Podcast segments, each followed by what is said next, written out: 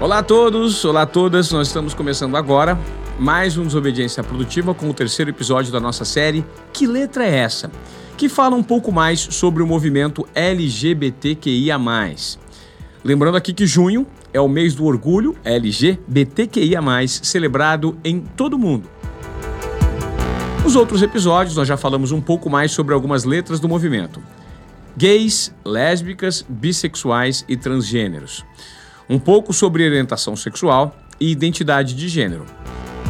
Mas o movimento engloba muito mais do que isso. E é assim que nós chegamos ao terceiro episódio da série, que fala um pouco mais sobre o que de queer e o I de intersexo. Você aqui ouvinte, já escutou essas denominações em algum lugar? Então, vem com a gente que nós vamos explicar que letra é essa. Vamos começar pela letra Q e a teoria queer.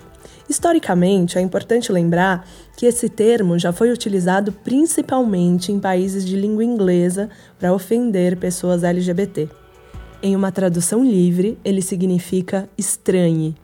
Só que esse termo foi reapropriado pelo movimento e desde então ganhou um novo significado. Uma pessoa queer é aquela pessoa que foge da esperada heteronormatividade Ficou difícil? Deixa eu explicar de outro jeito. A heteronormatividade seria basicamente considerar como norma o comportamento heterossexual. Um exemplo do padrão heteronormativo? Bom, tudo que vai desde aquele papo de menina veste rosa e menino usa azul, até o ou você nasce homem ou nasce mulher. São esses padrões que a teoria queer questiona.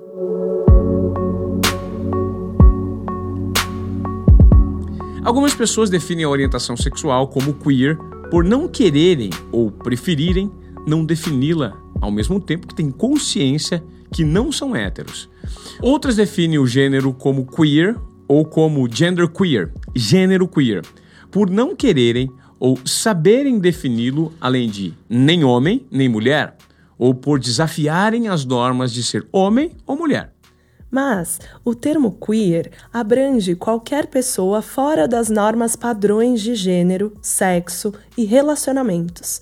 E muitas pessoas que se consideram queer usam denominações para suas orientações ou para sua identidade de gênero. Você provavelmente já viu uma performance de drag queen, não é? Sim ou não? Na TV, na internet ou em qualquer outra mídia. Elas são um exemplo claro dessa transição entre gêneros que a gente acabou de falar usam isso como performance artística e podem ser lidas como pessoas do movimento queer. Mas vamos falar agora de uma das letras mais invisibilizadas do movimento LGBTQIA. Eu estou falando da letra I, de intersexo. Você já ouviu esse termo alguma vez? Pessoas intersexo, que erroneamente já foram chamadas de hermafroditas, são aquelas que nascem com variações na anatomia reprodutiva, hormonal ou sexual, ou tem um padrão de cromossomos que não se encaixa com o que é normalmente considerado masculino ou feminino. Aquele papo de XX e XY que a gente aprende nas aulas de biologia do colégio, vocês lembram? Diferente de uma pessoa trans que não se identifica com o sexo atribuído no nascimento, uma pessoa intersexo nasce com alterações biológicas. Em alguns países, como o Canadá e Austrália, pessoas intersexo recebem o registro civil como sexo neutro. E cabe à pessoa, quando mais velha, definir se é do sexo masculino ou feminino.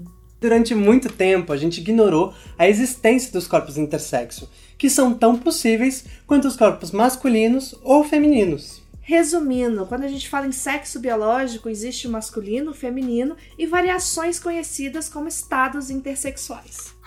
Mas, historicamente, pessoas intersexo acabam passando por intervenções cirúrgicas muito cedo por uma escolha médica e até mesmo uma escolha dos pais.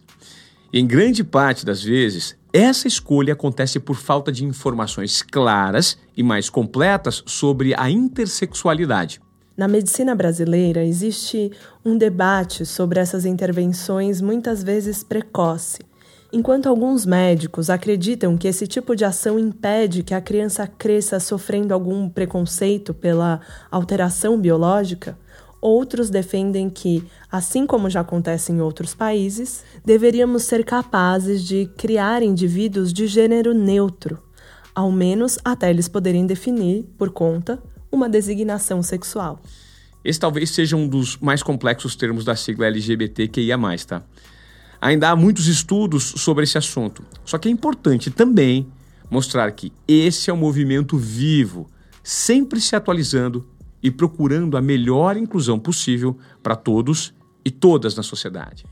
É importante também para mostrar que a sociedade conhece pouco sobre o assunto de maneira geral, mas sempre há tempo para estudar, se informar e, é claro, respeitar todos.